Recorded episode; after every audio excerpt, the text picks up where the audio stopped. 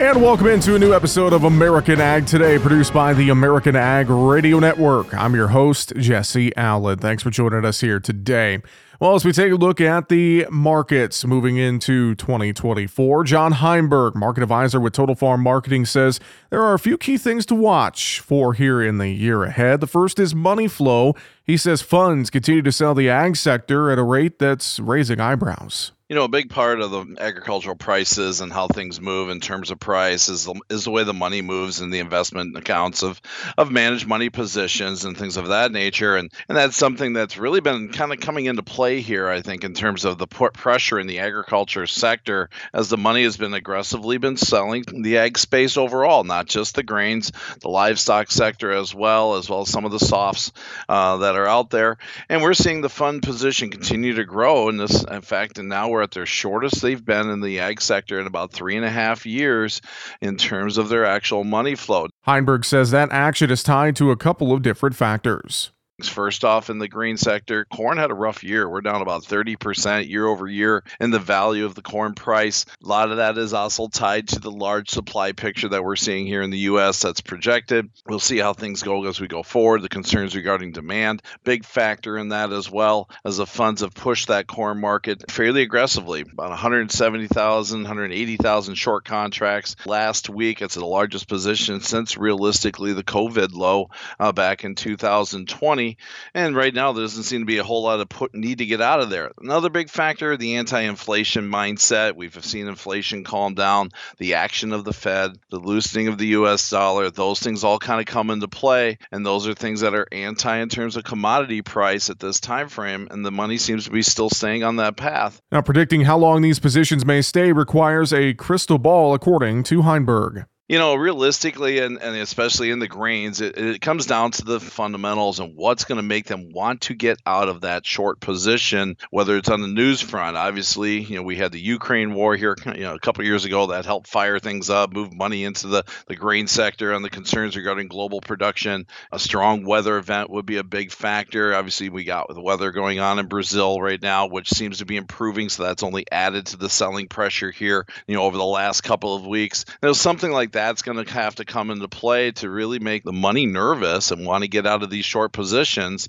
eh, because right now the path of least resistance, at least for them, still continues to be softer. Now, weather conditions in Brazil as it relates to crop conditions is definitely a market driver this time of year, and Heinberg continues to watch the weather in South America. He says there's been some improvement in the weather conditions for Brazil decent rain came across some key areas of Brazil. You know, there's issues there. There's some areas that have lost production. The amount is going to be the hard part. We're trying to figure that out down the road. Social media and the internet is full of pictures of, of failing crops and struggling crops or farmers wiping their crop out to get ready for the next crop just because of lack of production. But at the same time, Brazil is an immensely large country when you talk about size. They're still planting in some regions, harvesting in the other regions. You know, so it's it's going to be a tough get in terms of figuring out where this production finally comes in. Heinberg says the market expects a soybean crop from Brazil at about 150 million metric tons. That's down about 15 million metric tons.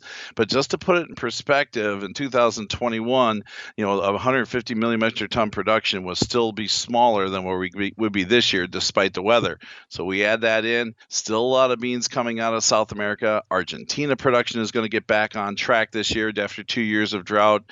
There's going to be a lot of pressure on price down the road, uh, and that's going to continue to make things difficult for the for the markets to really find some footing as long as we continue to struggle over overall on the demand side. However, he says currently Brazil is not the cheapest option in the world market. Right now, in this short term window, we are in terms of grains uh, for both corn and soybeans. But soybeans can quickly fall apart here as we get a little further into the next couple of months and we start seeing more and more of that early harvest come into play. And then those Argentina beans start showing up. We're already seeing the impact on the soybean meal price with Argentina's uh, crop coming. The poor harvest in Brazil may be more of a fall factor as China looks for their beans in the end of the year, right when we hit our harvest window. This year, they had a good supply of Brazilian Beans to compete against the U.S. bean. Next year, that might not be there, and that could give us some price again at the harvest side of things. But at least in the front end, when it comes down to flat price here in the next few weeks, beans could be in trouble given those lower South American supplies. As for corn, Heinberg says the U.S. is the quote unquote only game in town currently,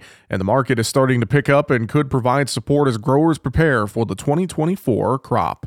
Well, grain futures ended 2023 significantly in the red, with corn futures suffering their biggest yearly drop in a decade. That, according to new analysis by the University of Illinois' Farm Policy website.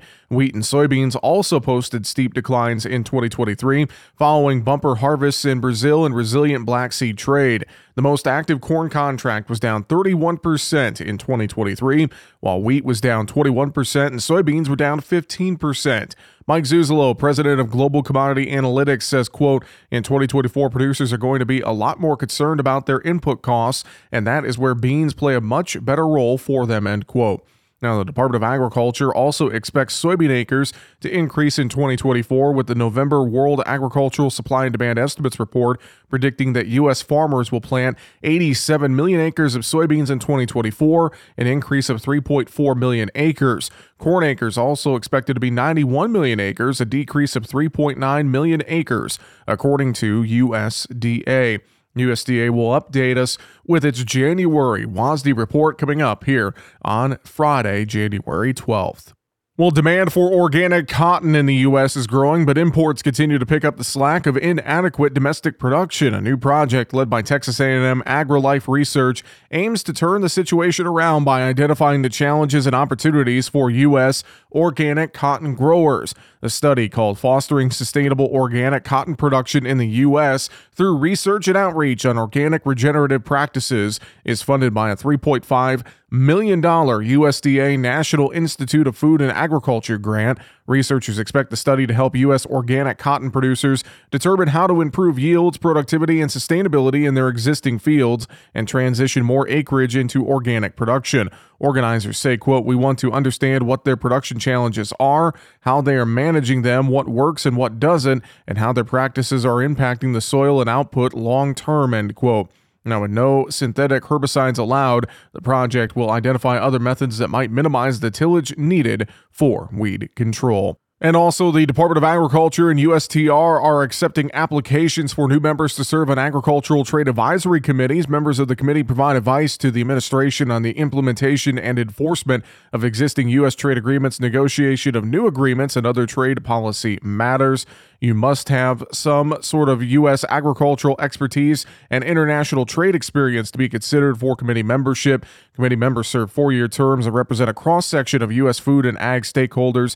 Application details online on the Foreign Ag Service website, and applications are due on January 31st.